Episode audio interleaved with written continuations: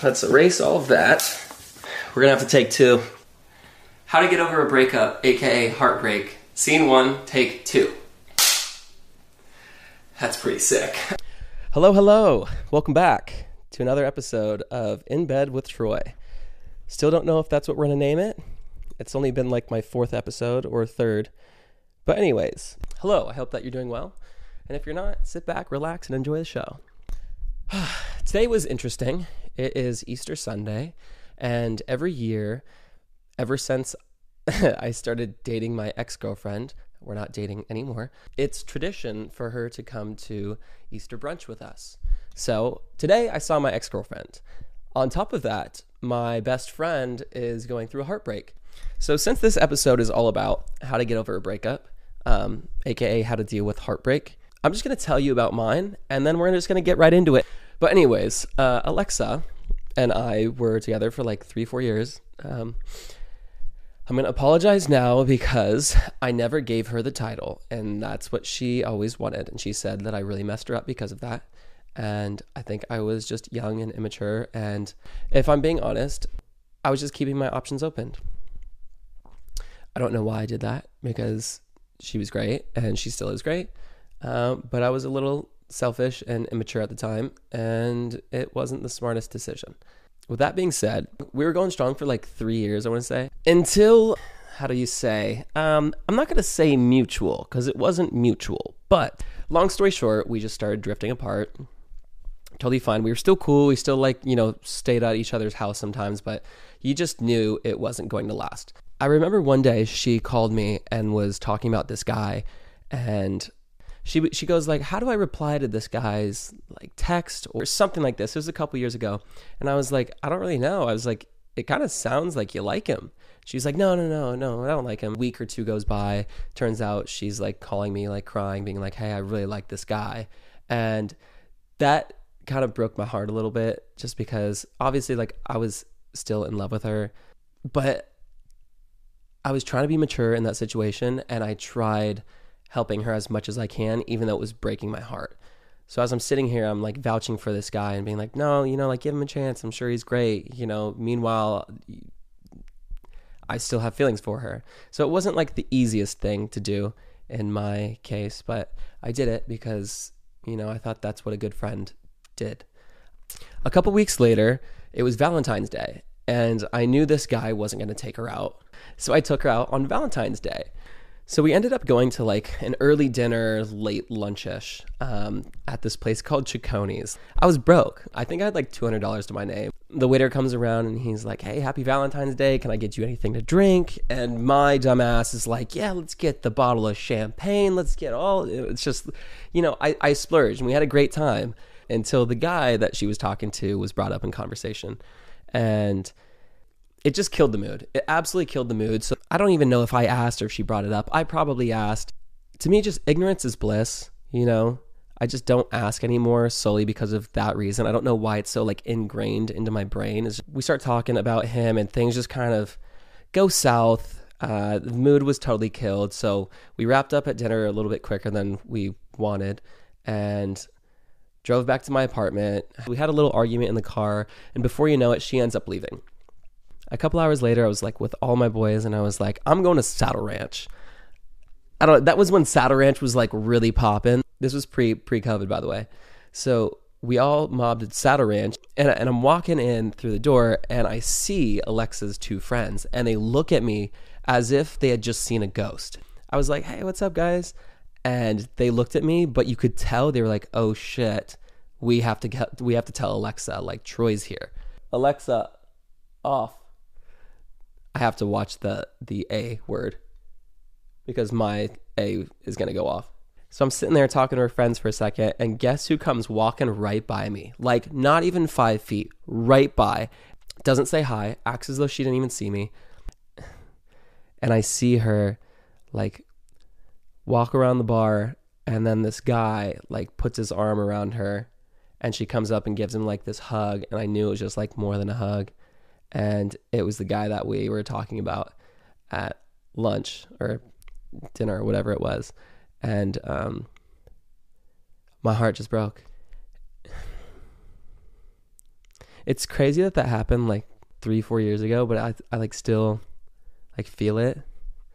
And I was just like, that's it. Time to let her go. And it broke my heart. I was like, guys, I'm going home. And I sat in the tub for like 2-3 hours and just bawled my eyes out.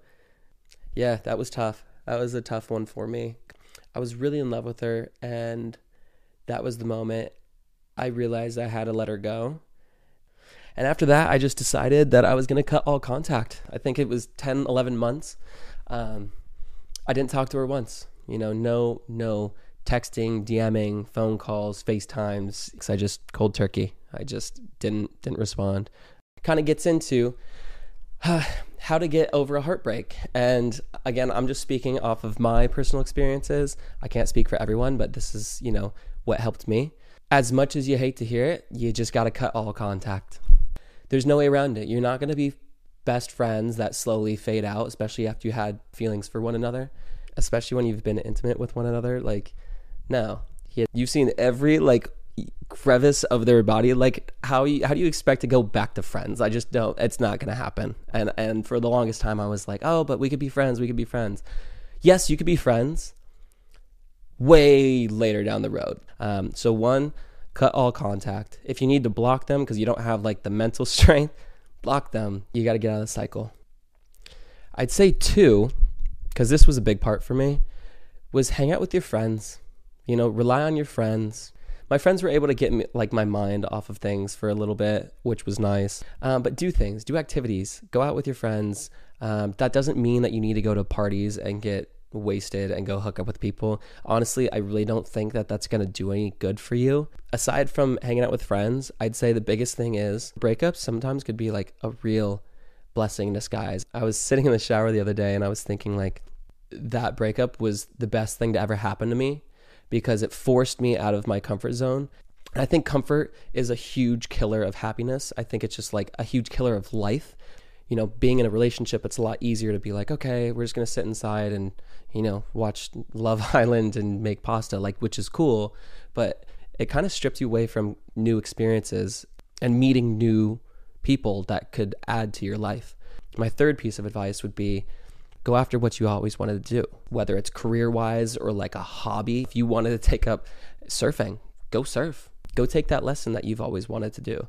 If you want to learn how to rock climb, go to a rock climbing class. You'll meet some new people at the rock climbing class. Like, career choice. Like, I knew that I liked entertaining. Like, I thought that was always fun for me. And because of the breakup, I started actually filming on TikTok. I just tried something new. Listen, at the end of the day, like, the world's still turning, baby. Life is still going to move on, whether or not you're sitting in bed crying or you're just like, all right, well, let's get up. Let's go do something about it, you know? So that's kind of why I started just filming.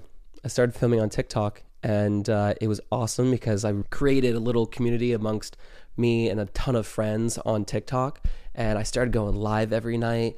And from then, I was just doing that like 2-3 hours at night because it took my mind off of everything. You know, I had a purpose again to go after something bigger than I had originally imagined or anticipated. Again, I think it's a blessing in disguise because now it gives you me time. It gives you time. You're able to do all these things that you've always wanted to try without having someone kind of rely on you, you know, whether it's financially or mentally or, you know, physically, because, you know, everyone's got needs. I feel like it's nice because you now are allowed to have that. You now have that freedom where you can go out and try new things. I'm not saying that when you're in a relationship, people are holding you back, but I feel like when you're in a relationship, sometimes you have to think twice because it's not just you anymore, it's you and your significant other. So with that being said, sometimes breakups can be a blessing in disguise because now it's just you. Now you have that freedom in which you can go out and do whatever you want to do. So yeah, go out for that surf lesson, go after that writing job that you've always wanted to get into. That's one of the biggest ones is my take is just go do shit. Four, this is actually a big one. Get your ass in the gym. Get your ass in the gym, you know. I don't want to be like cliche and be like, oh, you got to go work out and get so ripped so that when your ex sees you on an Instagram post, then you just look great. Like, no, don't do anything for them. Everything that you do from now on should be for you, solely for your mental and physical gain. literally just get in the gym. It's so fantastic because one, you're working on your confidence, because when you look good, then you feel good. And when you feel good, you play good. And two, it's so great mentally. When you get like a workout in, especially in the morning, you've already completed the hardest task of the day. Working out is just a great setup for your success in the future. If you don't want to go push weights, just go for a run. You know, everyone talks about that runner's high. Go for a quick 20-30 minute run. It'll make you feel 1,000 times better just because you're like, hey, I got outside, I got some sun. 5 is go get a tan. I'm just going to leave that there. 5 is go get a tan. You'll feel great. You'll look great. 6, don't check in on them. Honestly, that shouldn't even be 6. I feel like that should be around like 3 or 4. Don't check in on them. Just don't do it. It's not going to help. Don't play that song that reminds you of them. Don't go to that lookout that reminds you of them. Don't use your stalker profile because you don't want them to see like your view on their Instagram story or their, hopefully you're not liking their Instagrams or whatever, but just don't do it. It will get you absolutely nowhere, especially if you go on their Instagram and realize now they're posting with somebody else. That's going to hurt you even more. So just don't do it in the first place. Ignorance is bliss, like I said. Just don't look. Don't ask. This is a lot of steps. I didn't realize I had this many steps. 7 is journal. That's really powerful. Literally, look, I have mine right here. Let me show you. This is mine. Right here. Go to Barnes and Nobles. Get yourself a book. And this is what mine looks like. It's just all my notes, all my feelings, all my goals, all my passions. Write that shit down. Like, it's so powerful, especially when you have like emotions that you want to let go. I feel like keeping them more personal to you, but writing it out allows you to kind of like express and feel those emotions and kind of release them in a way without having to like put it on somebody else or have somebody else's input along the way. Because a lot of your friends are just going to be like, oh yeah, poor you, and like there to pat you on the back. Like, I feel like just journaling is just a great way to kind of like cope with it, you know, without needing anyone's validation, because you don't need anybody's validation. You're doing this to better yourself. So I think journaling would be a great way to kind of, like I said, express those emotions and kind of release them a little bit. Yeah, wow, 8 steps. That was like 5 more steps than I thought. I'm sure after I'm done with this, I'll be like, oh shoot, I could have got to like 15. My biggest thing is just like cut the contact. Don't check in on them because it's not going to help. Journal to release your emotions. Go work out because it's mentally and physically just a confidence booster. Try new things. Go after that career, that hobby that you've always wanted to try. You now have freedom, which is honestly a blessing in disguise. And you never know who you're going to meet down the road. I don't want to sit here and give you hope, but like if it's meant to be, it's meant to be, and it'll come back around. Maybe you two just aren't meant for each other right now, possibly down the road. Or, you know, maybe it was just a nice lesson. And you don't see it that way right now. Unfortunately, I'm sorry if you're going through it. It might be hard to hear, but I promise you it gets easier day by day by day. Listen, I was a mess, okay? I saw that and I went to work the next day and I literally had to be like, I can't be here right now. I remember I said, I need to be with my friends. And I drove all the way to Newport, worked for maybe 2 hours and drove all the way back and called my best friend and was like, I need you. And he was like, I'm there. And I think he picked me up and we drove to the beach and just sat and watched the sunset. And I'm going to sit here right now. I'm going to say the first day is not easy. The second day doesn't get any easier. But after a week, the burn starts to just fade a teensy bit. Not a ton, but just like a teensy little bit like that. And then eventually 2 weeks kicks in and you're like, I still miss him. I miss him like crazy. And then you get third week and then you get a month and you're like, okay. You know, I'm starting not to think about them as much. And then 2 months and 3 months. And now at this point, you've done something for yourself and you're starting to realize, you know what, like I can do this. Around month 3, you start to realize like there's a light at the end of the tunnel. I feel like around there, you're like, I've got this. 2 or 3, month 2 or 3, you start to, I'm not saying you completely forgot about them. I'm not saying that you're not heartbroken still. But I'm saying you start to see the light at the end of the tunnel. This is my personal opinion. I'd say you're not fully going to be healed. I don't even want to say completely healed, fully healed, but you're not going to start really feeling good until month 6. That's hard to hear.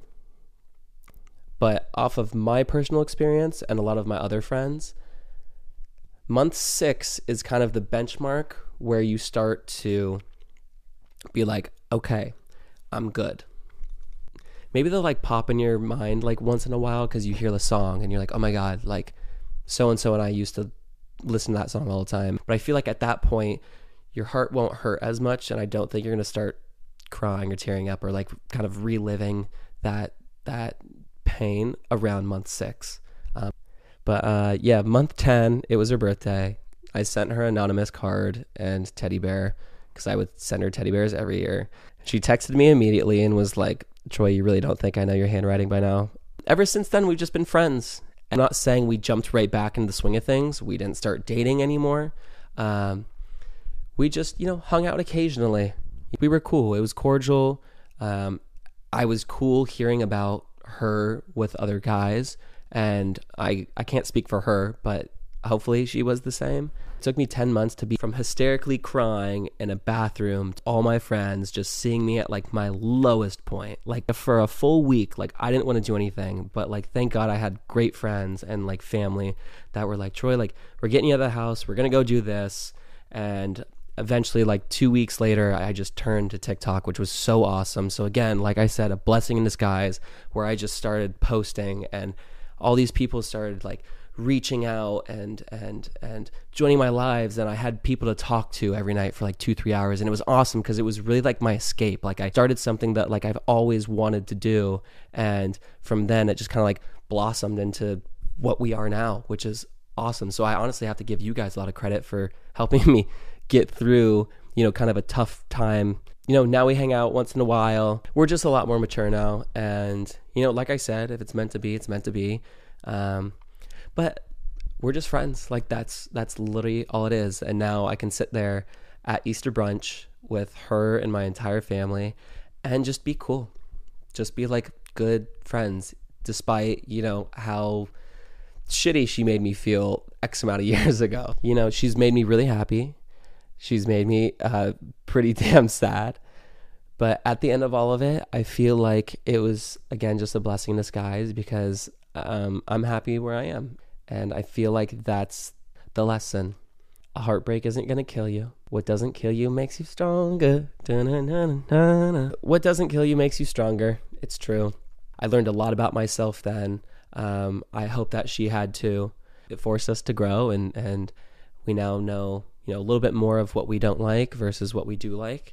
And yeah, that's my episode. I'm just going to say, if you're going through it right now, if you're experiencing a heartbreak, there's a light at the end of the tunnel, okay? We've all been there. We're sending you tons and tons of love. It's not the end of the world, even though it feels like it.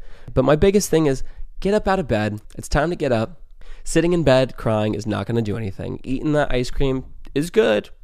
It's good for a little bit, but it's not going to make you feel any better. It's not. Well, actually, I take that back. It is. So enjoy your ice cream. But once it's done, get your ass up and go do something, okay? With that being said, thank you guys so much for watching. Like, comment, subscribe, do all those good things down below. If you guys have any questions or just scenarios that you want me to kind of answer, I'm going to link my email in the bio. Feel free to go in the bio and just like shoot me an email saying, hey, Troy, I'm going through this, or, here's my situation. What do you think? Again, you're good, babe. I'm sending you love, positivity, anything that you need, I'm throwing it your way. I still don't have an outro. I guess this is going to be my outro. I love you. It's not the end of the world.